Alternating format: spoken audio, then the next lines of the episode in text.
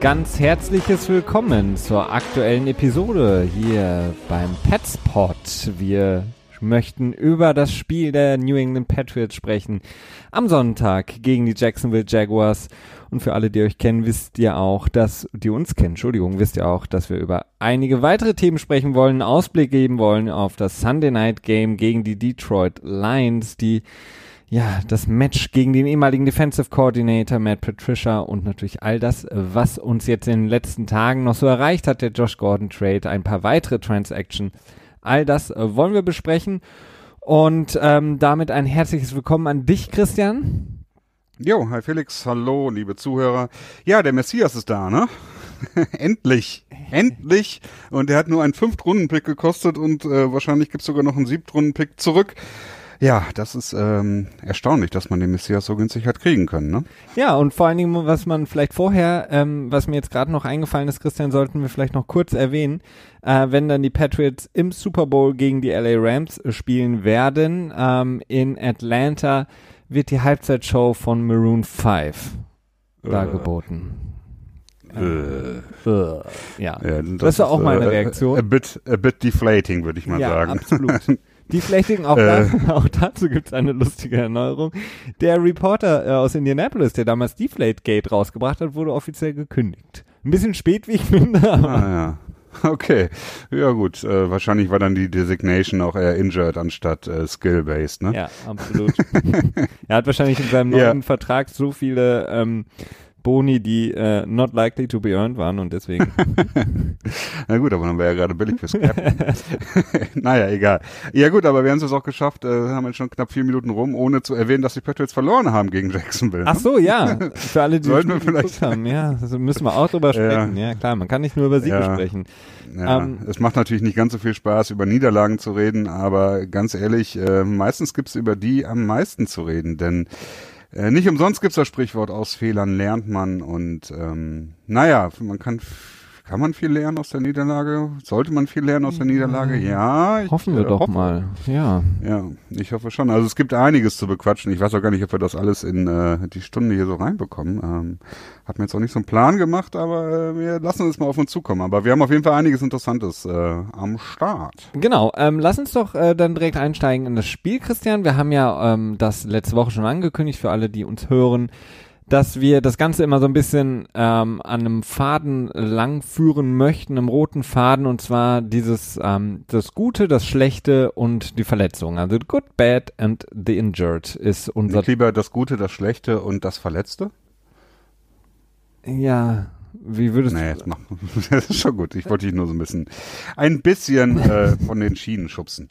Ja, hast du geschafft. Jetzt äh, müssen wir neu anfangen. Nein, Scherz. Also ähm, fangen wir doch erstmal an mit dem Guten. Ähm, auch wenn es schwierig ist, äh, aus dem Spiel was Gutes rauszuziehen, ähm, ist dir ist dir überhaupt was aufgefallen, was Gutes, was du mitnimmst aus dem äh, aus dieser man kann es nicht nur Niederlage nennen, man muss es ja wirklich ähm, eine kleine Schmach nennen, denn dies war nicht nur einfach eine Niederlage, sondern es war eine deutliche Niederlage, es war auch eine kleine Klatsche, muss man wirklich sagen.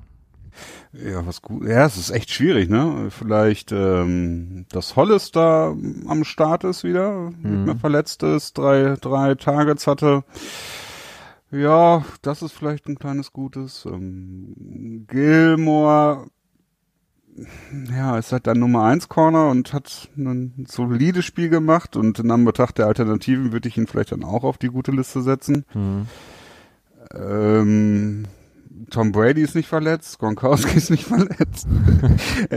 du, du merkst, es wird schwierig. Also, ja, ja, das Gute, glaube ich, das, das Beste an dem Spiel ist, ähm, dass es ein Spiel weniger ist, dass wir ohne Julian Edelman spielen, denn ich glaube, dass er speziell in dem Spiel extrem gefehlt hat. Ich ja. hoffe, dass es nur an ihm liegt, sagen wir es vielleicht mal lieber so. Ja, also wir, zumindest wissen wir es noch nicht, denn gegen diese Defense der Jacksonville Jaguars hat Julian Edelman noch nie gespielt, denn im letztjährigen äh, Playoff-Game war er natürlich auch verletzt. Ähm, aber da haben wir zumindest gesehen, dass ein reliable ähm, Slot-Receiver wie Danny Amendola auf jeden Fall die Jaguars vor ein paar Probleme gestellt hat. Ja. Von daher. Genau, das, das, das denke ich nämlich auch. Also ich glaube, dass Jules in dem Spiel unglaublich äh, hat, hätte helfen können. Mhm. genau.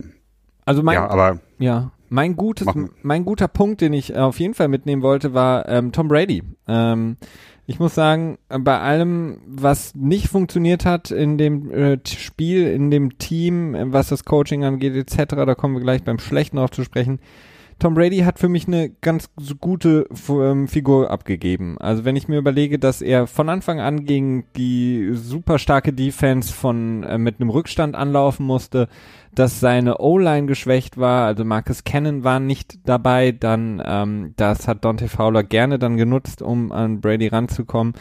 Auch äh, Andrews und auch Tooney haben den einen oder anderen Block nicht erwischt. Also da hatte er relativ schnell relativ viel Probleme und dafür hat er noch ein gutes Spiel gemacht. Ähm, wenn man davon ausgehen muss, dass er wahrscheinlich relativ früh in dem Spiel eigentlich immer im Hinterkopf Kopf hatte, okay, ich muss den Ball jetzt ganz schnell loswerden. Äh, und wenn deine Receiver dir nicht wirklich aushelfen können, hat er das insgesamt, muss ich sagen, gut gemacht, dass er da weiter drin stand in der Pocket und eben versucht hat, was ja möglich war. Und ich glaube, es gäbe nicht viele andere Quarterbacks, die da einen besseren Job hätten machen können in dem Moment ähm, mit dem Rückstand und vor allen Dingen der Defense, die dann natürlich extrem ähm, ja, gehypt war. Mhm. Ja, gut, okay. Also ich kann deiner Argumentation folgen, ähm, würde es aber anders bewerten, glaube ich. Also auch die gute Liste, das, äh, nee, das, äh, nee, würde ich nicht machen. Ah, okay. Schade. Aber, äh, dann, ja. dann, dann lass hm. uns doch zum Schlechten übergehen. ähm, ähm, Defense? Play Calling? Coaching? Ja. Offensive Play Calling, also es ist halt schwierig, sich da auf eine Sache zu einigen, ne? Ja, dann ähm, fang doch bei der Defense an. Was hat dir nicht gefallen? Ja, also der Passwash hat mir ein bisschen zu sehr gefehlt. Das ist ein leidiges Thema. Ähm, Claiborne ist wieder, naja, nicht unbedingt so gut aufgefallen. Ich finde, dass viele von den Lanes, die Blake Bortles bekommen hat, um seine massiven Rush Erfolge feiern zu können. Äh, dadurch verursacht waren, dass häufig Claiborne einfach die, das Contain gebrochen hat. Das ist so ein, so ein übliches, so ein Standardproblem, auch vielleicht sogar im Football. Ähm, ich glaube, Blake Bortles hat für vier oder fünf First Downs gewascht. Aus einem Third Down raus. Das ist, äh, darf nicht passieren. Ähm, Einmal ist mir auch Bentley da in Erinnerung geblieben, wo ich das Gefühl hatte, dass er eigentlich dafür da war, den Quarterback zu spyen und dann äh, hat er sich irgendwie in die Coverage verschlagen. Ähm, ja, ich, ich meine, Pass-Coverage, ne, irgendwie gefühlt war jeder Passempfänger äh, zwei Meter frei um sich herum. Das darf nicht wirklich so sein, sollte nicht so sein. Ähm, viel Man-Coverage gespielt, was ja eigentlich nicht unbedingt so das, das äh, Steckenpferd ist, aber äh, ich weiß es auch nicht. Also, äh, ich ich glaube, also für mich hat alles angefangen im Grunde genommen mit dem, äh, mit der nicht vorhandenen Pressure, die sie gegenüber Break mhm. Bottles hatten. Das hat dazu geführt, dass sie eben auch ähm, relativ schnell in Rückstand geraten sind und dann im Grunde genommen volles Risiko gehen mussten ähm, schon sehr früh im Spiel eigentlich dann nur noch Man-Coverage äh, spielen konnten, weil sie immer wieder versucht haben, die Linebacker auch äh, dann mit den Linebacker zu blitzen. Und das, muss ich mhm. sagen, hat mich extrem enttäuscht. Also ja. die vielen verschiedenen Blitz-Packages, die sie hatten, von denen hat keins funktioniert. Also ähm, entweder. Ja, zumindest einmal ist, ist Bentley voll an ihm vorbeigelaufen, ja. genau. Also, das war sehr frustrierend. Also entweder haben die Linebackers nicht geschafft, ähm, auch nur in die Nähe von Blake Bortles zu kommen, obwohl sie einen extra ähm, Rusher gebracht haben, oder ähm, sie ähm, haben, ja, sind vorbeigelaufen, ganz einfach, ne? Also so wie Bentley ja. in dem einen Fall ähm, mhm. oder haben es nicht zu Ende geführt oder das, das war für mich sehr, sehr enttäuschend. Also wenn man da schon dann die Linebacker bringt, muss da auch irgendwann mal was dabei rumkommen. Und ähm, das war extrem schlecht. Und wenn sie die Linebacker eben nicht in der ähm, ähm, ähm, hinter Blake Bortles hinterhergeschickt haben, waren sie in der in der Pass Coverage absolut verloren. Und mhm. ähm, mhm klar, wir hatten das ähm, auch schon, äh, glaube ich, bei Twitter dann, ähm, dass auch viele von euch Hightower ähm, zu Recht ähm, als nicht unbedingt so spritzig momentan sehen. Das kann man auf jeden Fall unterschreiben. Das war er auch nicht. Bentley, der deutlich spritziger ist, dem fehlt, glaube ich, einfach die Erfahrung. Ähm, das hat man mehrfach gesehen, dass er ähm, sich zu ähm, Passempfängern bewegt hat, die dann völlig gedeckt schon waren. Also teilweise mhm. ist er in eine schon D Double Coverage reingelaufen auch noch ähm, und wollte da aushelfen und dann wurde natürlich an einer anderen Stelle jemand frei. Also er hatte große Probleme, ähm, den freien Raum äh, quasi in der Mitte irgendwie abzudecken und das kann man, glaube ich, auf seine seinen Rookie-Status Ja, und seine Unerfahrenheit natürlich. schieben. Ja, das stimmt. Ähm, ich muss auch sagen, ich habe ähm, jetzt nochmal das Spiel mir nochmal, zumindest die erste Hälfte, ausführlich angeschaut. Und ähm, da ist mir auch aufgefallen, also das sind Sachen, die kann man teachen und Bentley ist halt echt noch jung, ne? Ähm, zeigt viel, äh, viel ähm, Upside quasi, also viel Potenzial. Die Frage ist halt, kann es nutzen? Und das sind immer Sachen, die stellen sich halt immer meistens relativ zügig bei raus innerhalb des ersten Jahres und der Ja. ersten Offseason. Aber ähm, da können wir auf jeden Fall noch ähm, tja, hoffnungsvoll sein. Ne? Also das ist durchaus äh, jetzt nicht ganz so tragisch. Und ich sehe auch wirklich viel Potenzial, weil ich auch das Gefühl habe, dass einfach coachingmäßig so viel versaut wurde. Josh McDaniels in der ersten Hälfte ähm, einige Playcalls in der Red Zone, dann auch als es dann Field Goal geworden ist, lass mich mal kurz zu meinen Notizen rübergehen. Äh, hier sind wir. Äh, genau, einmal war es irgendwie so ein Single Read, hatte ich das Gefühl. Brady hat auf Dossett sich fokussiert und der wurde von Bouye gedeckt und relativ von Anfang an hat Brady den Ball einfach weggeworfen in, in Dossets Richtung. Ja, gut, das kann mal passieren. Äh, danach ähm, war es dieser komische Jet Sweep, Fake, äh, Fake, angefakter Jet Sweep von Dorsett und dann hat Brady den Ball quasi nahezu parallel zu Line of Scrimmage zu Dorsett geworfen. Auch direkt gelesen worden von äh, Smith in dem Moment. Äh, direkt quasi für No Gang ähm, get, ähm, getackelt worden. Und danach dann Third Down, wie man es von den Patriots gewohnt ist. Zehn Yards muss man schaffen oder elf Yards. Ähm, Wood, war der First Read, genau, war der First Read auf Gronkowski und Gronkowski war mehr oder weniger schon fast getrippelt, also so zweieinhalbfacht, würde ich mal sagen. Äh, dann hat er den Ball zu, naja, Dossett geworfen, ach, nicht Dossett, zu äh, Patterson geworfen, aber das war mehr oder weniger so ein halber Wegwurf. Ähm, und Patterson hat sich jetzt auch nicht so geschickt angestellt. Symbolisch fürs Playcalling, irgendwie so ein bisschen uninspiriert. Ich hatte das Gefühl, man hatte keine Antwort gefunden auf das, was äh, Jacksonville gemacht hat. Man konnte die die Mitte nicht wirklich nutzen, weil ihm das Personal dafür fehlte. Ne? Man konnte Gronk relativ problemlos doppeln, äh, weil man eben nicht einen Julian Edelman noch dabei hatte, der dann quasi die daraus entstehenden Räume wirklich nutzen konnte. Ein paar Mal wurde Hogan in das Slot auch aktiviert und da hat er sich auch gut gemacht, aber nicht häufig genug irgendwie. Also Ja, auf jeden Fall. Also die problematisch war ähm, mit Sicherheit, ähm, dass Gronk sehr früh sehr effektiv aus dem Spiel genommen wurde. Das Mhm. kann nicht jedes Team. Ähm, das hatten wir auch gestern, ähm, als wir schon ähm, kurz über das Patriots-Spiel gesprochen haben im GFA-Pod. Ähm, gesprochen, dass Gronk wirklich von Safeties gedoppelt wurde, dass die Jacksonville Jaguars eben die Möglichkeit haben, mit ihren unglaublich schnellen Linebackern ähm, dann eben die Mitte trotzdem dicht zu machen, dass sie da kein Problem haben und dass sie halt einfach auch wussten, okay, die Receiver der Patriots können wir eins zu eins covern. Wir brauchen keine Hel Hilfe ähm, für Ramsey, wir brauchen keine Hilfe für AJ Bouye. Die können das eins zu eins ähm, auf jeden Fall klar schaffen, weil sie einen absoluten Vorteil, ähm, körperlichen Vorteil gegenüber Dossett haben ähm, seine Schnelligkeit auf jeden Fall matchen können und gegen Hogan haben sie einfach einen Schnelligkeitsvorteil und von daher war es klar, okay, wir können uns wirklich darauf konzentrieren, alles andere komplett dicht zu machen, die komplette Mitte.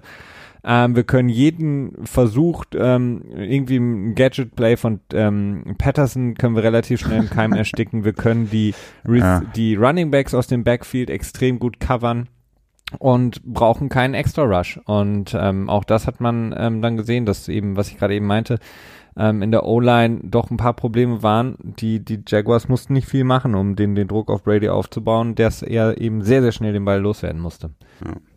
Ja, im Prinzip war das Spiel nach der ersten Hälfte vorbei. Auch als wir haben es auch noch geschrieben und du hast gesagt, so schon in der ersten Hälfte, es sieht nicht gut aus, ne? Und das Spiel schon fast abgeschrieben, glaube ich. Habe ich das Mhm. richtig in Erinnerung? Ja. Ähm, ja, ich hatte dann noch ein, äh, musste da noch aufholen, denn naja, ich habe vorher noch äh, äh, welches Spiel habe ich noch gesehen? Genau. Vikings? Green- Ja, genau. Und das war ja in der Overtime und dementsprechend kam ich ein bisschen später dazu und musste dann ganz viel vorspulen und war ein bisschen gestresst und so. Das ist immer ein bisschen nervig. Oh. Aber okay, das ist nicht euer Problem. ähm, ja, ich hatte immer noch so ein bisschen das Gefühl, okay, ne, die Jacksonville Jaguars hatten das Spiel komplett in der Hand. Das kann man nicht anders sagen. Ähm, aber es war halt immer noch die Chance, da zurückzukommen. Und äh, irgendwie fast die gesamte zweite Hälfte waren die Patriots so in einem Broken Play Mode, so würde ich das mal nennen, dass sie die ganze Zeit äh, wirklich Gadget-Plays probiert haben und äh, nicht ihren normales Spiel, ihren Stiefel runterfahren konnten quasi, ne? Ähm, Catch-up spielen. Und äh, dafür habe ich die Patriots schon oft genug gesehen, dass sie es dann geschafft haben, wieder in, in Reichweite zu kommen und dann das Spiel wieder zu drehen. Dementsprechend habe ich da durchaus noch eine Chance gesehen von 20, 30 Prozent. Und zwischenzeitlich sah es ja auch so aus in der zweiten Hälfte. Ne? Wir Ja. hatten dann den, den Fumble, den Gilmore geforst hat. Ähm, und dann kam man, glaube ich, auf elf Punkte wieder ran und dann wirkt es auch so, okay, die Patriots äh, gehen jetzt das Feld runter, scoren und dann sind es nur noch vier Punkte und ne, schon haben wir einen Ballgame. Also da wäre es auch durchaus noch möglich gewesen, aber das ist halt relativ schnell vorbei gewesen, Alter.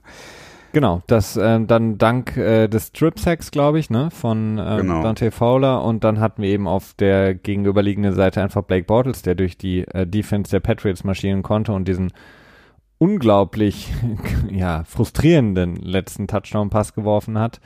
Ich glaube auf Westbrook war das. Ähm, ja, ich also was zumindest äh, was diese Aufholjagd angeht, ich, ich hatte mich, hatte mir dann ein bisschen gehofft, du hattest es als guten Punkt auch richtig äh, formuliert, Jacob Hollister, ich hätte mir eigentlich äh, mehr gehofft, dass sie dann quasi in diesem mit zwei, drei Teilen vielleicht das dann auch mal probieren, irgendwas da zu machen, ähm, weil die Running Backs, das, das hat man halt relativ früh gesehen, deswegen war ich relativ negativ dann eingestellt, was das Ergebnis angeht, hatten keine Chance, die Running Backs gegen, gegen die Linebacker und Safeties der, der Jacksonville Jaguars und da hätte ich mir halt erhofft, dass man versucht, ähm, Hollis dann nochmal mal mehr reinzubringen, weil er einfach eine gewisse Schnelligkeit auch mitbringt und eben auch einen Körper, der ähm, athletisch genug ist, um vielleicht gegen Talvin Smith oder Mac eben reinzugehen. Also das hat mich nicht verstanden, warum sie ihn dann gar nicht mehr genutzt haben. Ja, nee, das stimmt. Aber vielleicht, man weiß ja auch nicht genau, wie sein Trainingsstand war. Ne? Er war jetzt echt lange verletzt und ist jetzt wieder im Spiel gewesen. Äh, ich weiß gar nicht, wie viele Snaps er am Ende dann tatsächlich hatte. Also so viel, mehr als zehn werden es, glaube ich, nicht gewesen sein, oder? Ja, es war nicht viel, nee. Und ähm, das ist natürlich auch schwierig, ne? Also er ist dann natürlich ein bisschen eindimensional auch eingesetzt, wenn er aufs Feld kommt, weiß die Defense im Grunde genommen, dass er, wenn dann nur als Passempfänger dient. Ähm, das ist dann vielleicht. Ja, es gab so ein paar drei Thailand-Sets, wo er mit dabei war, wo dann auch mal gelaufen wurde. Ne?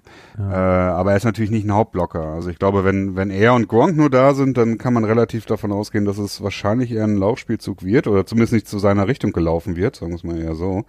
Ähm, aber wenn er mit Allen am Start ist, dann, dann ist es, glaube ich, nicht so schlimm, dass er nicht so blockfähig ist, weißt du? Hm. Aber ja, gut, es ist, ähm, naja, es ist wie es ist. 14 Snaps hat er gehabt. Ah, okay. Hollister. Aber ähm, Sonny Michel hat auch seine Premiere gehabt, ne?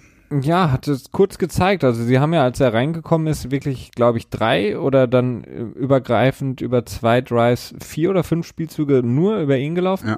Ja, Ähm, hat er gut gemacht, aber insgesamt war es natürlich so, ähm, Ja. da muss ich mich selber auch berichtigen. Ich hatte ja ähm, vor der Saison auch gesagt, so Jeremy Hill ist jetzt nicht so mein Top-Favorit für, für die Running Back-Position, aber momentan ist es leider so, dass alle Running Backs, die da sind, okay, Michel hat jetzt noch nicht so viel zeigen können, momentan keine wirkliche Bedrohung darstellen, was das Laufspiel angeht. Also sie, wenn jetzt ja. ähm, Rex Burkhardt, ich mag ihn sehr, sehr gerne, aber wenn er reinkommt, ist jetzt nicht so, dass die Defense sagt, okay, run heavy, run heavy, wir müssen jetzt wirklich auf den, das Laufspiel achten. Und ähm, die Jaguars haben es auch komplett einfach ignoriert. Also die wussten, ähm, dass da nicht viel passieren kann.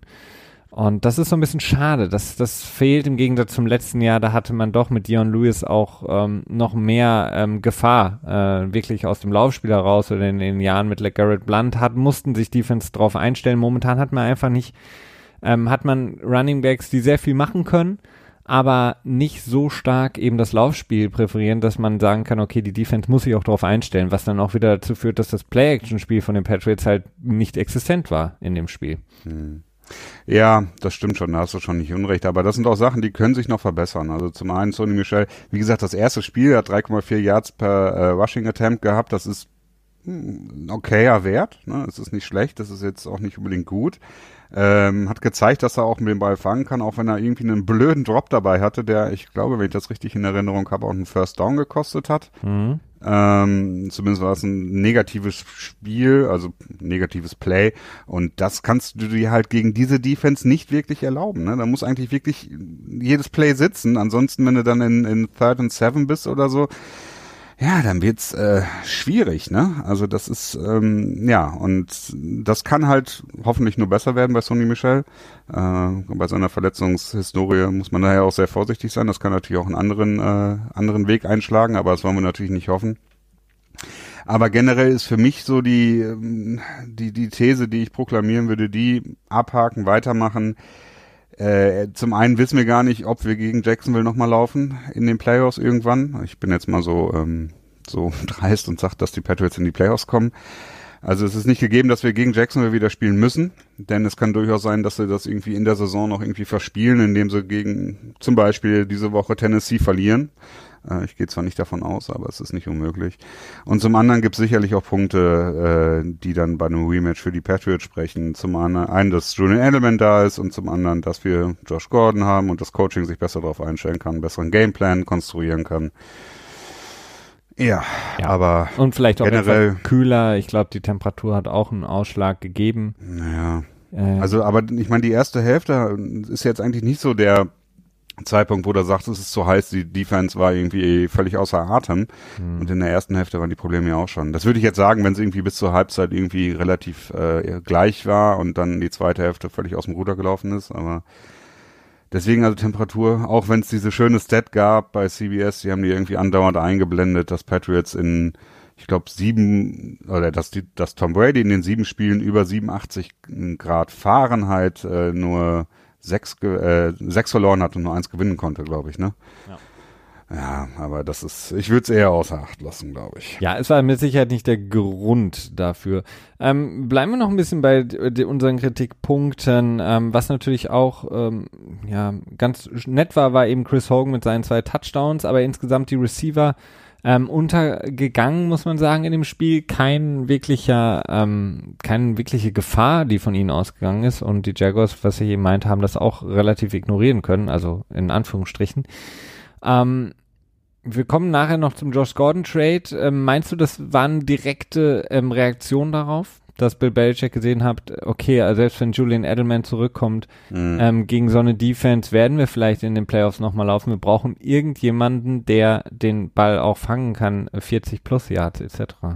Nein, also ich glaube, eine direkte Reaktion auf das Spiel war das nicht. Ähm, vielleicht hat es so ein bisschen ein wenig äh, das Ganze noch eine Spur wichtiger gemacht. Das könnte ich mir vorstellen. Aber generell, wir dürfen nicht vergessen, ähm, Mike Reese haut das immer raus. Ich glaube, das, das war jetzt, also der Josh Gordon Trade war der 27., die 27. Transaktion seit Beginn des Ligajahres im März. Also 27 verschiedene Leute wurden gesigned und gecuttet und was auch immer äh, seitdem das Liga-Jahr losgeht auf der Position des Wide Receivers. Und das ist schon eine Menge. Das ist ungewöhnlich viel, äh, aber halt auch nicht verwunderlich, wenn du nur mit drei Wide Receivers am Start bist und einer davon ist halt so ein Gadget-Player und die anderen beiden sind ja, eher so zwei, zwei B-Receiver und keine Eins. Ähm, äh, oder sogar drei Receiver, ne, Nummer drei Receiver, dann ist das auch nicht verwunderlich, dass du da weitermachst. Und man darf auch nicht vergessen, Josh Gordon ist ein ja, ein Jahrzehnte-Talent oder vielleicht sogar ein Jahrhundert-Talent, was halt die reine Fähigkeit angeht.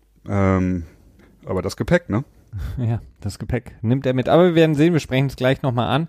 Den Gordon Trade, äh, da gibt's ja auch die eine oder andere amüsante Story zu. Ähm, genau, ähm, was hast du sonst noch aus dem Spiel mitgenommen? Ähm, ähm, ja, die Verletzung müssen wir noch eben kurz ansprechen. Ja, achso, ne? ich dachte, du hast vielleicht noch den einen oder anderen negativen Punkt, wenn wir zum Beispiel Defense ansprechen. Also ja, jetzt, ja, mh. Mm. Also wir hatten ja zum Beispiel auch dann Eric Rowe gesehen, der wurde gebencht. Ähm, Jay so, Mack, ja. wie du ihn mhm. ja gerne nennst, Jason McCordy kam ähm, dann rein, hat dann mehr Snaps bekommen, hat ähm, okay, zumindest okay getackelt, aber jetzt auch nicht großartig besser gespielt. Ähm, hm, glaubst du, dass der, der Spot des zweiten äh, Corners neben Stefan Gilmore jetzt ähm, schlussendlich wirklich zur Verfügung steht, nachdem Eric Rowe ja relativ schnell auch da gesettelt war? Mhm. Ähm, ich habe irgendwie immer so ein bisschen das Gefühl, Bill Belichick, der hat halt so seine Vorstellung von seinen Spielern. Ne? Also sei es jetzt irgendwie Gino Grissom, wo er irgendwie einfach nicht einsehen will, dass er noch kein NFL-Spieler ist und noch setze ich mal in Klammern. Ähm, er ist ein, gute, guter Special-Teamer, ja. Ja, aber kein guter Defensive End. Das hat man jetzt auch in diesem Spiel wieder gesehen. Ne? Ähm, und so habe ich dann irgendwie auch das Gefühl bei Wow, der wird so auf Gedeih und Verderb als Nummer zwei gesetzt und äh, auf Gedeih und Verderb äh, schafft er es immer wieder halt zu versauen irgendwo und dann wird er wieder gebencht und dann kommt äh, McCourty rein und der kriegt es irgendwie auch nicht gebacken und dann hast du noch ähm, äh, Nummer 31 ähm, Jones. Jones, genau. Äh, der dann auch mal wieder reinkommt und ja, jetzt haben wir Cyrus Jones, ist jetzt auch wieder am Start und äh, JC Jackson haben wir auch noch. Also irgendwie die Nummer zwei Corner-Position, die ist und bleibt einfach massiv fraglich, ne?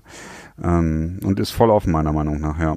Was ich, was ich ja auch sehr interessant fand, und da ähm, muss ich auch das Coaching so ein bisschen in Frage stellen, die Patriots haben, gehen ja immer im Grunde genommen mit der, mit der, ähm, mit der Idee in so ein Spiel, die Nummer, der Nummer eins Corner wird äh, quasi ähm, die Nummer zwei alleine decken. Ne? Genau. Und ich finde, man hat da das, den falschen Weg gewählt. Ähm, Stefan Gilmer war auf Moncrief und Cole war gegen Rowe. Und ich finde, man hätte es genau anders umdrehen müssen. Ja, aber ich glaube, ja, keine Ahnung. Also das, ich finde, Jacksonville hat jetzt nicht so einen wirklichen Number One Receiver, ne? Die haben so eine ähnliche Wide Receiver Situation wie die Patriots, bloß haben sie mehr von denen. So würde ich mal nennen. das sind alles so, ja, so, so Jacks irgendwie. Ja, ne? aber ich fand die, die Evaluierung in dem Moment halt nicht, nicht so mm, ganz zutreffend, ähm, was dann das Assignment ja. angeht für Rowe und Gilmore. Ich glaube, es, gut, es ist jetzt, ist schwierig bei der Defensive-Leistung, das dann als mm, möglichen Knackpunkt rauszusehen, aber ähm, das hat mich so ein bisschen gestört und vor allen Dingen, dass sie es auch nicht, nicht mehr geswitcht haben. Dann, das hat mich auch so ein bisschen genervt, dass sie einfach nichts, äh, das war so mein, mein generelles Gefühl, kein Ingame-Coaching wirklich gemacht haben, wo man sagen könnte, okay, sie probieren jetzt mal was anderes. Ähm, mhm. Im Grunde genommen haben sie jedes Spiel, jeden Spielzug so weitergespielt, mit der Ausnahme, dass sie eben ab ähm, frühes, Mitte, zweites Quarter im Grunde genommen all in gehen mussten und gesagt haben, okay, wir müssen jetzt irgendwie versuchen, mal an Blake Bortles ranzukommen, was sie dann bis zum Ende nicht geschafft haben, weil sie keinen einzigen Sack erreicht haben. Mhm. Ja, ja. Ähm, wie viele Rush Attempts hatte Blake Bortles gehabt? Ähm, sechs Stück für 35 Yards. Ja, äh, 35 Yards das ist schon nicht ordentlich, nicht, nicht, äh, nicht zu verachten, sechs Yards per Attempt, aber vor allen Dingen, wenn man halt bedenkt, dass davon von den sechs Attempts, glaube ich, fünf für einen First Down gereicht haben, ne? Oder vielleicht mhm. vier.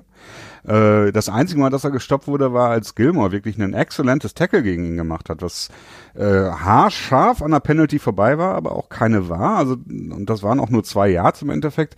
Aber im Prinzip hat es keiner auch geschafft, ihn irgendwie ähm, ja, davon abzuhalten, einfach zu sagen, so, oh ja, Third Down, hm, alles gedeckt, ich will nicht werfen, ja, gut, dann laufe ich mal für, für ein neues First Down, ne? Hm. Absolut. Also, ja, ähm, ja, aber wie gesagt, es gibt genug Gründe, äh, freudig in die Zukunft zu schauen, denn wir wissen, die Patriots äh, starten gerne mal langsam in die Saison hinein und finden ihren Höhepunkt, Hochpunkt eigentlich erst im äh, Dezember so richtig.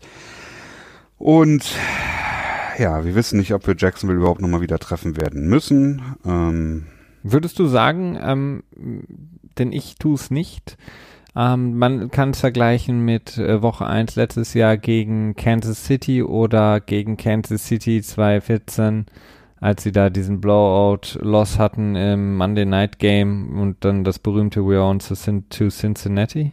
Mhm. Also ich kann es nicht vergleichen, weil man in beiden Spielen in der zweiten Halbzeit eine Steigerung gesehen hat, vor allen Dingen in, was den Einsatz angeht. Und das habe ich jetzt äh, am Sonntag nicht gesehen. Hm. Das ist schwer zu sagen.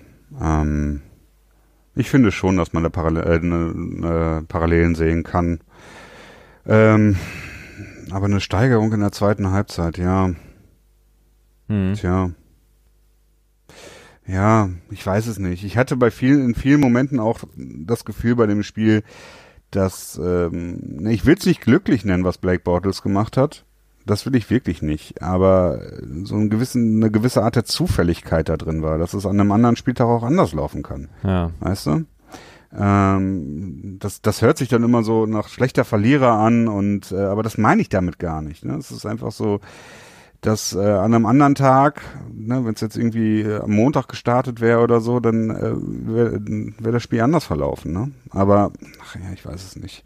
Naja, nee, gehen wir. ich, ich bin immer noch positiv. Okay. Also das, ähm, Das, das sind wir alle und das solltet ihr auch alle sein. Ähm, das wird sich ändern und ähm, ich glaube auch zeitnah ändern. Ähm, wir haben noch einen Punkt, ähm, die Verletzung ähm, in Genau. unserem äh, kleinen Leitfaden hier im Petspot und zwar, dass ähm, einige Verletzungen jetzt auch wieder dazugekommen. Ähm, wir haben Dietrich Weiss Jr., der auf einmal wie eine Statue da auf einmal in der ähm, auf dem Feld stand und seine Hand angeguckt hat, ähm, wurde dann rausgebracht. Ähm, er soll wohl einen, ähm, ja, wie nennt man dislocated Finger auf Deutsch? ausgekugelt. Ausgekugelten Finger haben. Ich glaube, der Daumen ist es. Ähm, hat er sich ähm, bei einem vergeblichen seiner gefühlt 200 Pass Rushers, äh, Pass Rush Attempts zugezogen. Ähm, dann haben wir ähm, Patrick Chung, der mit einer Concussion raus ist. Da gibt's noch eine interessante Entwicklung. Ähm, die Liga und die NFLPA gucken sich momentan an, ob äh, die Patriots und Chung oder die Patriots mit Chung gegen das Concussion-Protokoll verstoßen haben, denn diese mögliche Concussion hat er sich zugezogen, kam dann raus, ähm, wurde untersucht, kam dann nach einem Spielzug schon wieder aufs Feld, hat dann äh, wohl noch etwas benommen, den Touchdown von Safarian Jenkins zugelassen und wurde dann komplett rausgenommen fürs Spiel und die Liga guckt eben, ob die Patriots ihn gar nicht mehr hätten aufs Feld lassen dürfen. Ja, ja, das ist immer diese Sache mit den äh, Concussion-Geschichten. Ne? Das ist, also ich glaube gerade bei diesen nicht so High-Profile-Spielern wie Quarterback oder Star Running Back oder Star Wide Receiver, ähm, da ist es halt ein Fehler des, des Systems, das die NFL da aufgebaut hat. Ne? Schlussendlich, äh, du hast ja diese unabhängigen ähm, Neuralisten, hätte ich jetzt fast schon gesagt. Äh, Wie nennt sich das? Neuraldoktoren? Nein. ähm, naja, egal, ihr wisst, was ich meine. Die müssen sagen, hey, ich glaube, der Spieler hat eine Concussion, ich möchte den überprüfen. Dann muss der Spieler da hinkommen. Das hat Patrick schon in dem Moment, glaube ich, auch getan. Und dann wird ihm auch der Helm weggenommen. Ja. Ne? Das ist ja ein ganz wichtiges Ding. Und wenn das nicht passiert ist, glaube ich nicht, dass das irgendwie ein Vergehen der Patriots ist. Aber wir werden sehen, was da Naja, da wird ja gerne auch mal ein bisschen mit zweierlei Maß gemessen. Ich erinnere da nur immer gerne an die Situation von letzter Saison, als Russell Genau. Wilson ins blaue Zeltchen musste und gesagt hat, nee, ich habe eigentlich keinen Bock reingegangen ist, wahrscheinlich kurz einen Schluck Gatorade genommen hat und dann wieder rausgelaufen ist und äh, weitergespielt hat. Und da wurde nie was getan. Ähm, das war auch eine relativ offensichtliche, ähm, ich will nicht Ja, doch, sagen, das wurde aber, glaube ich, auch untersucht. Aber ist nichts bei rumgekommen Ja. am Ende. Und wir hatten sowas ja auch mal mit, mit Cam Newton, der ja auch äh, relativ äh, komisch äh, rumgedackelt ist. Und am Ende hat er Luke, gesagt, ja. dass das was war irgendwie was im Kiefer hatte oder so. Oder ich weiß es nicht mehr genau. Aber ja, ich glaube nicht, dass da am Ende was bei rumkommen wird. Genau. Und dann hatten wir noch eine Verletzung, glaube ich. Nee, noch eine Concussion von ähm, genau, Trey Flowers. Trey Flowers, genau, der auch relativ Ja. früh raus ist. Das muss man den Patriots dann natürlich auch zugute halten, äh, der Defense vor allen Dingen in dem Moment, dass Trey Flowers der beste Pass-Rusher, ja, ich würde schon sagen, äh, mehr oder weniger das ganze Spiel nicht dabei war. Ne? Das äh, fehlte natürlich auch dann. Und gleichzeitig ist natürlich der Tackle von Jacksonville auch raus. War das Robinson? Ich weiß es nicht mehr genau. Äh, dementsprechend, wenn ein Starting Tackle rausgeht und ein Starting Pass-Rusher, könnte man ja auch meinen, es wäre ungefähr ebenbürtig, aber optimal sicherlich, sicherlich nicht. Ne? Deswegen hat Davis auch ziemlich viel gespielt, der auch viel äh, Läufe zugelassen hat über seine Ecke. Ähm, das wäre noch so ein weiterer Punkt. Aber gut, ich äh, verstehe es auch nicht, warum dann ähm, ähm, Davis irgendwie aktiv ist und ähm, Rivers nicht. Also das verwundert mich schon irgendwie so ein bisschen. Der scheint echt so ein bisschen auf der Badlist von, von Bill, Bill Belichick zu sein. Genau. Ähm, so viel zum. Ah, ja. eine du, Sache noch. du hast noch eine Ähm, Verletzung? Hoffentlich nicht. Nee, nee, äh, noch eine ähm, Ergänzung. Wise war auf jeden Fall heute wieder beim Training dabei und hat irgendwie so einen, den typischen Verband um, seinen, um seine Hand gehabt. Wahrscheinlich so diesen, diesen typischen gefühlt Nicht drei, den Klumpen. nicht Nein, den drei Kilo Klumpen. Nee, nicht den Klumpen, äh, so eine Verlängerung der Hand quasi. Also so eine ähm, Hand ohne Finger, wenn du so möchtest. Eine Hand ohne Finger ist schön. Hoffentlich hat er nicht mit Feuerwerk gespielt. Ähm, Oh, ähm, genau, aber beim Training heute waren die beiden, die mit der Gehirnerschütterung oder im Protokoll sich befinden, natürlich nicht da. Sprich, äh, Patrick Chung nicht da, was sehr, sehr schwierig ist, wenn wir Patrick Chung verlieren sollten für einen gewissen Zeitraum. Und auch finde ich eher nicht, ehrlich gesagt. Trey Flowers. Du magst, ach, du magst Also ich Patrick finde- Chung nicht? Nein, ich finde, du kannst äh, Chung eher verdauen als, als Flowers. Das meine ich damit. Äh, ja, boah, das ist schwierig. Will ich, Na gut, will ich mich nicht drauf schwierig. festlegen. Das ist, äh, das ist so, keine Ahnung, das ist so wie, stehst vor so einem Kühleisfach und sind nur zwei Eis drin. Ein Mars-Eis und ein Snickers-Eis. Äh, Du kannst nicht beide nehmen, musst eins nehmen. Ich nehme Capri. ja, genau. Nee, ein Snickers, ich mag Mars nicht so gerne. Okay. Aber Das ist, dann ungefähr, das ist dann ungefähr so die, das ist dann ungefähr so der Move. Eric Rowe spielt jetzt Safety für Patrick Chung, so oh ungefähr. ich Gott, nehme oh Gott, Capri. ja. Okay. Ähm, genau. Äh, dann kommen wir zur großen Nachricht. Ähm, und zwar Josh Gordon. Auch das hatten wir gestern kurz angesprochen im Podcast. Josh Gordon ähm, für einen Fünftrunden-Pick ähm, zu den ähm, New England Patriots gewechselt von den Cleveland Browns. Die Cleveland Browns, wie gesagt, um das nochmal aufzurollen für alle, die es nicht mitbekommen haben, waren am Samstag sehr, sehr erbost, nachdem Josh Gordon einen Privat-Fototermin hatte, bei dem er einen 40-Yard-Dash dann auch noch gelaufen ist für so ein Hype-Video für seine okay. neue Klamottenfirma. Und äh, bei diesem 40-Yard-Dash, den er gelaufen ist, im, im, in dieser Promo, hat er sich wohl den Oberschenkel so ein bisschen gezerrt oder wehgetan, was auch immer. Daraufhin ähm, war er wohl ein bisschen enttäuscht auch selber, ist dann am Samstag zu spät äh, zu den Cleveland Browns gestoßen, zu deren Meeting. Daraufhin haben die Cleveland Browns gesagt, okay, das war's jetzt mit dir. Ähm, du bist A verletzt, B kommst du noch zu spät, hast uns nicht informiert vorher schon. Wir wollen dich loswerden, haben dann öffentlich gesagt, wir würden ihn eh rausschmeißen am Montag, aber wenn jemand Lust hat, kann er uns ja was anbieten. Die Patriots haben dann was angeboten und Bill Belichick-like hat er dann, dann auch zu einem sehr guten Deal gemacht, ähm, denn man hat mehrfach gelesen, dass die Browns eigentlich dann was anderes haben wollten, also, aber das ist typisch Browns, ähm, sich dann im Nachhinein zu denken, eigentlich wollten wir mehr. Ähm, Bill Belichick hat sie jetzt nicht über den Tisch gezogen, aber hat einen guten Deal rausgeholt, denn wenn Josh Gordon nicht zehn Spieler aktiv ist, bekommen sie einen Conditional Seventh Round Pick zurück von den Browns. Genau, wobei ich da auch irgendwie was gelesen habe von einem Twitter-Reporter allerdings nur, dass, äh, dass der Seventh-Round-Pick gar nicht mal an die zehn Spiele gebunden ist. Aber das ist, steht alles noch nicht so ganz fest. Ähm, ja, war echt eine lustige Posse dann insgesamt wieder, ne? Belichick hat sich am Montag und am Dienstag verweigert zu kommentieren. Heute und nur auch. Noch so äh, heute auch, ja, sehr Heute gut. hat er, und deswegen, das meine ich. Also, Aber Josh Gordon war beim, war beim Training dabei. Also ähm, äh, eigentlich kann er jetzt nicht mehr dementieren, dass irgendwie der Trade noch nicht durch ist, denn Josh Gordon hat mittrainiert. Äh, Ja, ähm, ich habe ein was- lustiges Zitat gesehen, ähm, da wurde zitiert, dass er eben Josh, ach, Josh Gordon sage ich schon, Bill Belichick gesagt hat, der Trade, äh, der ist noch nicht durch, ich rede darüber noch nicht drüber. Darunter stand dann, die Patriots haben es schon äh, offiziell ange ähm, announced, die Browns haben das getan und die NFL auch, die hat es schon approved, aber der Bill Belichick noch nicht. Und deswegen ist der Trade noch nicht Ja. durch. ja, ich habe dann dazu noch einen Kommentar gesehen von irgendjemandem, dass der gesagt hat, okay, das liegt mit Sicherheit daran, dass Belichick sich erst zu dem Trade äußert, wenn er finalisiert ist und der Trade ist erst dann finalisiert, wenn die zehn Spiele abgelaufen sind, in den Bronc äh, in den Gordon gespielt hat, sprich erst dann um Weihnachten rum oder so wird er sich zu, äh, zu, zu Josh Gordon äußern, denn dann ist erst klar, ob ein Seventh Round Pick zurückkommt oder nicht. Und dann ist der Trade erst quasi offiziell beendet. Und aber ja, gut, also Ja, wird, halt wird, Bill eine lustige, wird eine lustige Story, wenn Bill Belichick sich dann im Super Bowl Wochenende zum ersten Mal über Josh Gordon Trade ähm, auslässt.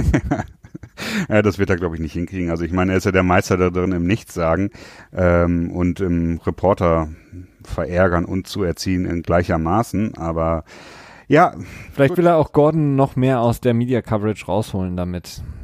mit Sicherheit. Äh, wobei ich gehört habe, dass Gordon wahrscheinlich am Freitag sich der Presse wird stellen können müssen. Ähm, bin mir da mal nicht so ganz sicher, inwiefern das stimmt. Ähm, gleichzeitig könnte ich mir auch vorstellen, dass, dass Belichick die ganze Zeit auch darauf gewartet hat, dass er mit Gordon selber sprechen kann. Ne? Das dürfen wir auch nicht vergessen.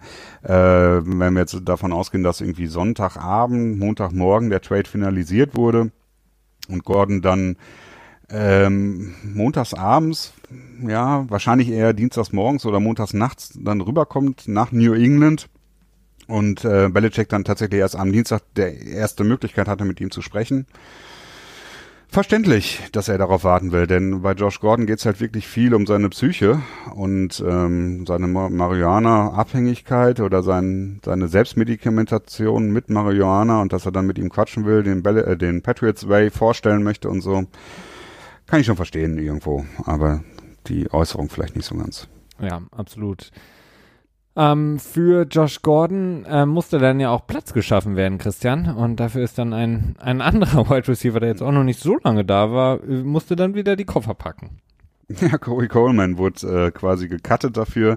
Äh, ist jetzt aber wieder auf dem Practice Squad gelandet. Ähm, schon eine interessante Entwicklung, ne? Vor zwei Jahren war ein Top 20 First Round Pick hm. und landet jetzt auf einem Practice Squad von einem Team. Schon interessant, dass das so funktioniert, ne? Aber der wird in der Hinterhand gehalten, ne? Als, als Notfalllösung. Ja, schon okay. Jordan Matthews übrigens, wo dann auch letzte Woche, Ende der letzten Woche irgendwie so ein bisschen gemutmaßt wurde, dass er vielleicht zu den Patriots zurückkehren könnte, ist jetzt bei den Philadelphia Eagles äh, gelandet und äh, bei seinem alten Team und hofft da wieder so ein bisschen Fuß zu fassen. Genau, nachdem Mike Wallace auf ähm, äh, längere IRA. Zeit jetzt genau ja, auf der IRA gelandet ist. Genau, also Josh Gordon, ähm, gut, wir können jetzt viel spekulieren, Christian, wir kennen ihn nicht, wir kennen seinen Status nicht, wir wissen nicht, wie weit das wirklich ähm, Browns Problem vielleicht auch war in den letzten Wochen und Monaten. Wir können einfach nur hoffen, dass er ja, zumindest auch wenn er nur annähernd an seine Leistung in den ersten Jahren herankommen würde, wird, dann ist er eine unglaubliche Verstärkung für die Patriots. Und ähm, wenn er 1400 Yards in dieser Saison schafft, dann haben wir glaube ich keine Probleme mehr. Absolut nicht, dann nicht. Also ich, ja, man wünscht sich einfach so sehr jemanden wie Josh Gordon bei den Patriots momentan, mhm. weil was mir auch aufgefallen ist, jetzt mal bei dem Jacksonville Game, ähm, Jacksonville hatte ja für sich wahrscheinlich, so war mein Empfinden, das Spiel relativ schnell für sich auch in, eingetütet und war sich auch mhm. relativ sicher. Also sie waren, haben nicht nur in der Offense Blake Bortles wirklich sehr viel Verantwortung gegeben, indem er auch im vierten Viertel dann noch äh, Bälle geworfen hat, anstatt zu versuchen, die Uhr runterzulaufen, wo man ja mit zwei Scores in Führung lag. Nein, auch die Defense hat sehr, sehr, ähm, sehr selbstbewusst gespielt und ich habe ähm, ein paar Mal das beobachtet, dass Jalen Ramsey beispielsweise ähm, sein Assignment, ähm, seinen Wide Receiver, den er covern musste, abgegeben hat oder ähm, beziehungsweise aufgegeben hat, weil er ähm, versucht hat zu antizipieren, wo Brady hinläuft mhm. und hat quasi die Route von einem anderen Spieler versucht zu ähm, undercutten, um eben noch das i-Tüpfelchen auf den Sieg zu setzen und Tom Brady zu intercepten. Also ich hatte das Gefühl, Jalen Ramsey hat er definitiv hat, gemacht, ja. Ich habe das Gefühl gehabt, so Jalen Ramsey der weiß, okay, wir gewinnen das Spiel, also wir werden wohl nicht mehr verlieren, ähm, dann will ich jetzt meinen persönlichen Erfolg und will unbedingt Tom Brady intercepten, weil das fehlt mir einfach noch, damit ich das nächste Woche nochmal aufs Cover von Whatever komme. Ähm, und deswegen hat er teilweise das, äh, wird äh, Doug Marone oder auch Tom Coughlin mit Sicherheit nicht gefallen. Also er hat quasi seinen Receiver einfach äh, weglaufen lassen und hat einfach gedacht, okay, ich jump jetzt die Route und hol mir den Pick. Ähm, auch der ja, ein paar Mal ist es auch fehlgeschlagen, ne? Ja, der Tat, ich, auch der mhm. Touchdown von ähm, Hogan, muss man sagen. Auch da hat er antizipiert, hat gedacht, es wird so ein Flat Route und ähm, war dann Tacken zu spät beim ersten Touchdown von, von Hogan in der Endzone, mhm. da, in der Red Zone. Mhm. Ähm, eigentlich. Ja, vorher hat es auch mal sogar zum First Down gereicht, als ähm, Brady dann White angeschmissen hat. Ne? Ich glaube, mhm. da war White gecovert von, von Ramsey und Ramsey ist so ein bisschen in die, ja, war es ein Seam? Oder ja, ja, auf jeden Fall auf, auf Hogan war das dann, glaube ich. Dann, da wollte die dann undercutten quasi und ja gut, ähm, ja, hat, äh, hat nicht geschadet, ne? Nee. Genau, also von daher wäre Josh Gordon großartig. Ähm, einfach um ja, ich glaube, bei einem Josh Gordon macht man das eben nicht. Den lässt man nicht vorbeilaufen, den lässt ja. man nicht un, ungedeckt. Ja, ich weiß nicht. Also ich meine, okay, wenn ich jetzt, mein Fanboy in mir hat durch das, ähm, hat durch das Signing von Josh Gordon schon so ein bisschen Hype bekommen. Ne? Ich bin echt äh, schon wieder absolut überzeugt davon, dass Josh Gordon super einschlagen wird und ähm, naja, aber das ist halt Fanboy-Tum, das ist so ein Gefühl und das ist jetzt nicht unbedingt äh, auf, auf Realität gemünzt. Ähm, dementsprechend versuche ich mich da so ein bisschen im Zaum zu halten. Es gibt da auch einfach viele Probleme. Also das erste Problem ist einfach, wie kommt er in, in New England klar? Ne? Das ist so, wie ist, wie ist er mit seinem mit seinen mentalen Kapazitäten da und ähm, Flash, kann er noch arbeiten? Gordon. Definitiv. Das ist das eine Problem. Und das andere Problem ist, äh, wie schnell kriegt er die neue Terminologie hin? Ne? Oder wird es darauf hinauslaufen, dass dann Tom Brady äh, Trips YZ den, das Playcall angibt und sagt, Josh, du läufst einfach nur eine Streak. Ne? Oder Josh, du machst eine Slant in die Mitte. Oder Josh, äh, lauf eine In-Route oder eine Out-Route oder was auch immer. Ne? Ob man dann wirklich die Offense für ihn so komplett umstellt und auf ihn zuschneidert und ihn da wirklich dann so mitzieht quasi. Ja. Oder sagt man so, friss oder stirb, lern es oder du bist raus. Ne? Das ist, äh, das ist ja auch eine durchaus wichtige Frage. Die Patriots werden mit Sicherheit, wenn er jetzt ähm, am Sonntag äh, spielen sollte gegen die Lions, mit Sicherheit ja, ein relativ limitiertes Paket für ihn haben, ja. was er schnell übernehmen kann aufgrund seines Wissens. Ich glaube schon, dass sie ihn gut einbauen können. Äh, ich glaube auch schon, dass die Coaches genug Erfahrung damit haben, jemanden wie ihn einzusetzen. Auch wenn sie so ein Talent schon seit langer Zeit nicht mehr gesehen haben in Foxborough, wissen sie schon, wie man Spieler, die aus einem anderen äh, Playbook-Stamm kommen, ähm, gut integrieren kann. Ähm, eine wunderbare Episode ja auch bei Hard Knocks war ja der, der, die Rückkehr von Josh Gordon zu den Browns und er sitzt in der Umkleidekabine und guckt sich quasi auf dem Tablet ähm, das Playbook an und sagt, ach ja, den Spielzug kenne ich noch, den kenne ich noch, den kenne ich noch, den kenne ich noch, den kenne ich noch.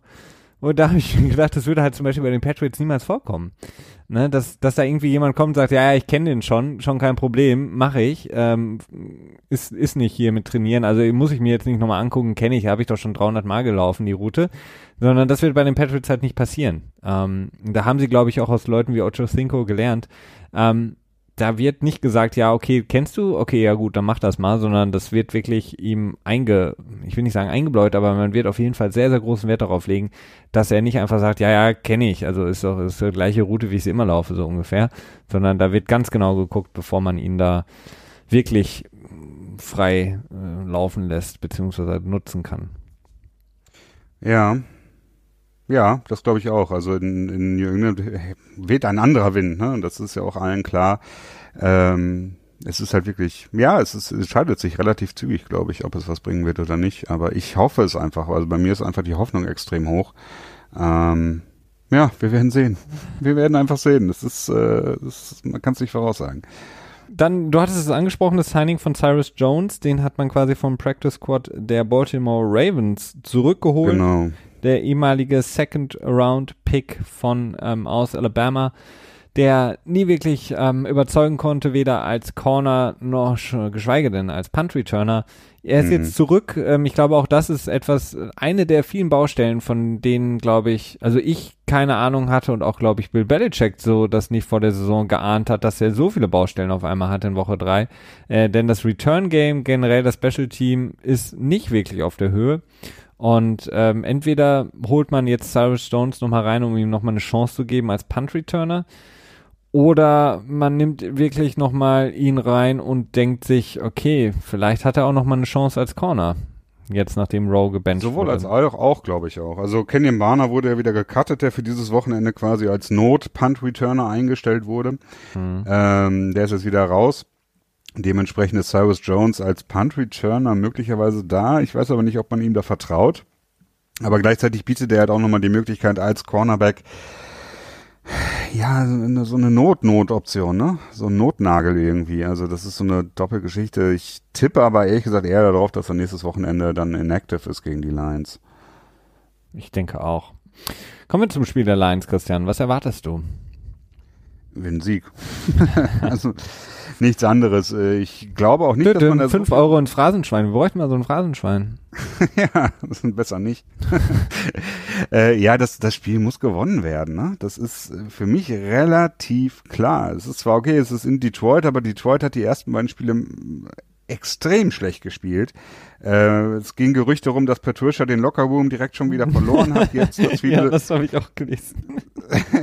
Dass, dass viele Spieler seinem Patriots Way nicht wirklich äh, folgen können und damit nicht umgehen können und äh, so haben die Lions auch irgendwie ein bisschen gespielt, ne? Also zumindest das erste Spiel sah ganz stark danach aus. Mhm. Und ähm, auch was Talent jetzt alleine angeht, wenn du Talent gegen Talent aufmisst, sind die Patriots in meinen Augen stärker. Es muss ein Sieg werden. Ähm, wenn das jetzt der, der jährliche, ja, der jährliche Stinker wird, also das jährliche Spiel der Patriots, was wir sowieso ungefähr einmal im Jahr haben, wo sie gegen einen unterlegenen Gegner schlecht spielen und verlieren. Okay, aber allerdings ist dann natürlich so ein bisschen das Paniklevel auch wieder ein bisschen höher, ne? Absolut. Ähm, ich ich, ich frage mich nur gerade, wie sie eben innerhalb von einer Woche die Probleme in den Griff bekommen. Die O-Line der Lions ist mit Sicherheit nicht so großartig, also aber sie ist jetzt auch nicht so viel schlechter als die der Jaguars, finde ich. Ähm, und meine Frage ist, wie fixt man A, ähm, die, den Pass Rush innerhalb von einer Woche, weil Matthew Stafford ist in meinen Augen deutlich besser als Blake Bortles. Der hat deutlich bessere Waffen auch äh, mit Golden Tate ähm, allen voran. Und dann ähm, die, die Linebacker. Also was macht man mit Dante Hightower? Wie kriegt man Bentley äh, zurück in die Spur, dass er ein bisschen mehr Verantwortung Ja, aber gegen Houston hat's ja auch funktioniert, ne? Und zwar war der die Pass Coverage jetzt auch nicht wirklich optimal. Äh, da lag es auch eher daran, dass der Sean Watson doch einige Bälle nicht so genau an den Mann gebracht hat. Aber ich, ich, ich, ich glaube noch nicht, dass man das Spiel gegen Jacksonville wirklich als Baseline nehmen kann. Nee, ähm, aber ich glaube auch nicht, dass gegen Houston. Äh, ich, anscheinend war Houston ziemlich schlecht. Sie haben jetzt gegen Tennessee mit Blaine Gabbard verloren. Also es ist jetzt ja, auch nicht so. Aber wir reden jetzt darüber, dass, dass, dass die Patriots, äh, ja, ich weiß nicht, das ist. Ja. Zumindest im letzten Aufeinandertreffen hat ähm, Golden Tate äh, damals schon bei den Lions die Patriots ähm, sehr, sehr, ihnen sehr, sehr wehgetan. Ähm, und ähm, ich bin gespannt. Also ich ja, erwarte auch einen Sieg. Auch. Ich erwarte auch einen Sieg. Ähm, Sunday Night Game, wunderbar, freue ich mich. Aber es wird nicht leicht, glaube ich, in der momentanen Situation. Ich bin gespannt, ob Josh Gordon, ich könnte mir vorstellen, dass er für ein paar Spielzüge reinkommt. Ähm, ja, das kann passieren. Aber, naja. Kann der sehen. Panz fangen, weißt du das? Bitte? ob der Panz fangen kann. Ähm, kann er bestimmt, ähm, kann er bestimmt, ja. Keine Ahnung. Also ich, irgendwann musst du vielleicht auch immer einfach de, äh, sagen, okay Leute, wir haben einfach niemanden. Ähm, meinetwegen Matthew Slater, stell dich da hin und mach jedes Mal einen Faircatch. Es ist besser. Ja, das wäre ja, das wäre ja Chang. Also ich glaube, die fünf Punts, die Chang in seiner Karriere bei den Patriots gefangen hat, waren immer ein Faircatch, ne? Ja, ja, stimmt. Oder waren es vielleicht sogar mehr als fünf? Ich weiß es nicht. Ich glaube, der hat da letzte Woche aus einem Interview zu, Interview zu was gesagt. Irgendwie das erste Prämisse ist. Nee, erste Prämisse ist, den Ball zu fangen. Ja, klar. Zweite Prämisse ist zu gucken, ob man Raumgewinn schaffen kann. Aber was hat Bill Belichick jetzt auch vor, ich glaube, eine oder zwei Wochen gesagt, Punts zu fielden ist einfach nur ein Training. Das muss man nicht können, da gibt es kein Talent für, das trainiert man einfach. Ja. Da frage ich mich halt nur, was hat er dann mit Cyrus Jones gemacht? Drei Jahre lang, ähm, zwei Jahre lang. Ne? Ja, das, das fragen sich äh, viele zu Recht. Genau. Dann so wie der Belichick, der GM, ne? Ja, da gibt es jetzt auch wieder viele Stimmen, ist Bill Belichick einfach ja. ein scheiß GM. Ja, gut, aber das kommt okay. immer auf, ne? Das ja. ist die Sache. Ähm, aber es ist ja auch nicht so unrecht, klar, wenn du die letzten Jahre anschaust, da kommt halt nicht so viel Talent aus dem Draft und das ist essentiell wichtig und das beißt dann, später dann äh, down the road in den Hintern. Ähm, aber ja, mhm. es ist, ähm, es ist wie es ist. Du kannst nicht sagen, ich möchte Bill Belichick nur als Head Coach haben, also lässt sich nicht demoten. Und ähm, nee. dann hätte man vielleicht auch Gronk nicht. Ne? Darf ja. man zum Beispiel auch wieder nicht vergessen. Absolut. Ich sage ja auch nicht, dass er ein schlechter GM ist. Ich sage nur, die ähm, Stories kommen mehr weiß, und mehr ja, auf. Ja. Mhm, und äh, vielleicht noch eine zum Abschluss heute. Ähm, eine, es sei denn, du möchtest noch irgendwas Interessantes reinbringen, Christian. Ähm, Nö. Nee. Noch eine kleine, noch eine kleine gute Nachgeschichte, sozusagen. Ähm, es ist mal wieder äh, irgendjemandem gelungen, ein, ein Buch zu schreiben. Ähm, und äh, langsam aber sicher geht es mir tierisch auf den Keks. Ähm, jedes Mal im Abstand von vier, fünf Monaten gibt es den nächsten Skandal, den, der die Patriots erreicht. Entweder ist es irgendein Reporter in, aus Indianapolis oder irgendein Reporter von ESPN, der denkt, er hat irgendjemanden gefunden, der irgendwann mal mit Bill Belichick in Nantucket irgendwie fischen war und ihm da mal was gesagt hat und daraus ein ganzes Buch formuliert.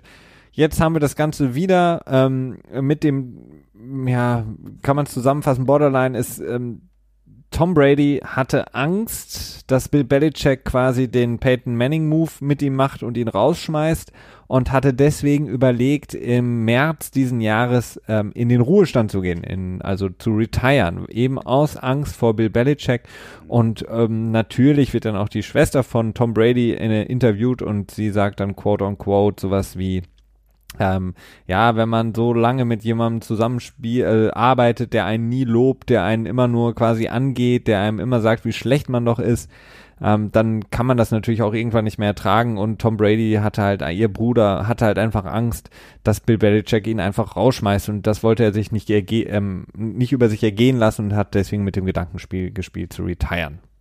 Ach, die, die Seite kannte ich noch gar nicht. Ich habe nur was von irgendeiner äh, ungenannten Quelle nahe der Situation. Irgendwie ein ungenannter Freund von Tom Brady hat irgendwie gesagt, dass er eine, eine, eine Scheidung erzwingen wollte von ähm, ja, von sich und Bill Belichick quasi mhm. oder darüber nachgedacht hat, also sich entweder selber traden lassen, dann aber realisiert hat, dass er das nicht machen kann jetzt in, äh, wo äh, Garoppolo nicht mehr da ist, weil er dann gehasst werden würde in Boston und dementsprechend dann gesagt hat, okay, ich bleibe. Ja, keine Ahnung. Ian O'Connor hat das Buch geschrieben von ESPN, ist jetzt auch kein unbekannter Name, aber ich habe irgendwie nicht mehr so richtig viel Lust auf diese ganzen ähm, ominösen Quellen. Also das geht mir tierisch auf den Sack, ähm, dass man da einfach, ja, so viele Sachen sagt, die nicht belegbar sind und nicht widerlegbar sind und das ist für mich irgendwie alles äh, mittlerweile nur noch Unterhaltung. Absolut, also mich regt es wirklich auf, weil es ist einfach nur eine, ähm, ein Verkaufsargument. Genau. Also mhm. du willst quasi dein Buch, weil sonst wird das Buch kein Schwein kaufen, muss man einfach mal ganz klar sagen. Wenn man jetzt diese Nuggets da reinwirft, kaufen das wieder ein paar Leute und ähm, die Verkaufszahlen gehen etwas nach oben. Das ist der einzige Grund für mich. Also ansonsten macht ja, es einfach genau. keinen Sinn, weil du könntest jetzt auch wieder irgendjemanden fragen, hier schreib doch mal eben schnell ein Buch über die Patriots, das verkauft sich generell gut. Und wenn du dann noch sagst, ich habe mal von jemandem gehört, der mal gehört hat, der Bill Belichick mal gehört hat, ähm, dass er gesagt hat, er findet eigentlich Peyton Manning schon immer viel besser als Tom Brady. Uh, dann hast du die mm. nächste Riesenstory, kannst du ein ganzes Buch drüber schreiben. Das ist ähm, ultra anstrengend einfach nur noch. Ja, das sind diese ganzen Hot Takes, ne, und diese, ja. diese Outrage-Snippets äh, irgendwie, ne, so wie Skip Bayless hat jetzt bei dem Patriots-Spiel ähm, Belly äh, nee, Smelly Check getwittert. Ja. Also eine Mischung aus, aus ähm, so ein Spitzname halt, dass er stinken würde quasi. Ähm, Skibellis ist auch so, so, so ein, so ein ja, Talking Head bei diesem First Take to do. Undisputed ne? mit Sharon Sharp. Ah, da geht's immer noch. ich meine, ich kann das, mir das nicht angucken. Das musst du dir mal eine, eine Stunde lang angucken. Da kommt das Nuggets das rein. Ähm, das ist komprimierter Bullshit, ne? Wirklich nur um irgendwie Scheiß drauf, was ich sage. Es geht nur darum, dass es kontrovers ist. Ne? ja, das ist dass es irgendwie in die so Twitter-Welt rausdrängt. Stephen A. Smith ähm, bei ESPN. Genau. Also ich kann das nicht hören. Und das ist so, das ist so dieses, ach ja, das ist klar. Ich meine, Football ist Unterhaltung und so weiter. Und das lebt auch viel von den Kontroversen, natürlich. Aber es wird mir bei den Patriots mittlerweile echt auch eine Spur zu viel, ähnlich wie dir. Es ist viel zu viel und es nervt und äh, vor allen Dingen muss man es nicht haben und mein Take dazu ist einfach, ja, mein Gott, Leute, lebt damit, dass Tom Brady und Bill Belichick sich nicht großartig mögen, aber das müssen sie nicht, denn sie haben eine Arbeitsbeziehung und sie werden mit Sicherheit, wenn sie irgendwann dann beide mal ähm, nee, nicht das zeitliche segnen, ähm, wenn sie irgendwann nicht mehr zusammenarbeiten sollten, weil einer von ihnen ähm, retired oder woanders hingeht oder was auch immer, dann werden sie sich mit Sicherheit nicht zum Geburtstag immer anrufen und eine Torte backen. Aber das müssen sie auch nicht. Sie müssen miteinander funktionieren und das tun sie. Und Bill Belichick hat jetzt auch mehrfach in dieser Saison, wo ich ein bisschen gedacht habe, so wow, okay, hört man auch selten, sehr, sehr in hohen Tönen von Tom Brady gesprochen ähm, in dieser Offseason. Er hat nie irgendwie zum Thema gemacht, dass er es nervig fand, dass Tom Brady nicht da war. Er hat es nie wirklich zum Thema gemacht, dass er irgendwas in Tom Brady kritisiert. Und er hat jetzt zuletzt auch nochmal gesagt, er würde niemals eine Entscheidung von Tom Brady, die er auf dem Feld ähm, trifft, ähm, hinterfragen.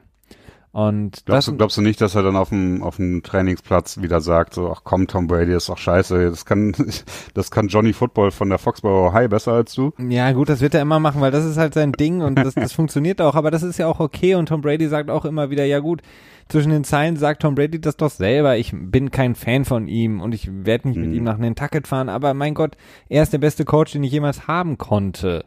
Weil mhm. hätte Tom Brady irgendwie in seiner Karriere ähm, so eine Jet-Situation gehabt, dann wäre er niemals dieser Quarterback, der er ist. Von daher, irgendwann reicht es auch mal, ja. Und wir werden noch 300 Aber Leute. Dem kann man, den kann man wiederum entgegenbringen, dass äh, Tom Brady jetzt einen ganz anderen Approach diese Saison zumindest medial ähm, tja vertritt. Ne? Er sagt ja viel, dass es ihm um Spaß geht und äh, darum geht, äh, was was was ihm Spaß macht quasi. Ne?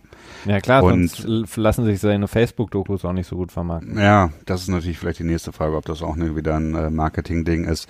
Aber naja, es gibt es, es gibt halt viel, über das wir reden können, aber es ist irgendwie auch ermüdend. Es ist absolut ermüdend und deswegen sollten wir auch die Folge jetzt beenden, Christian. Wir danken euch mal wieder fürs Zuhören. Äh, wir freuen uns über Bewertungen, wenn ihr uns abonniert bei iTunes etc. pp. Wir wünschen euch ein wunderschönes Sunday Night Game. Wir werden nächste Woche wieder Dienstag mit dem NFL Tuesday vom GFA Pod da sein und Mittwoch dann wieder hier das Patriots Spiel besprechen. Bis dahin, alles Gute, ciao.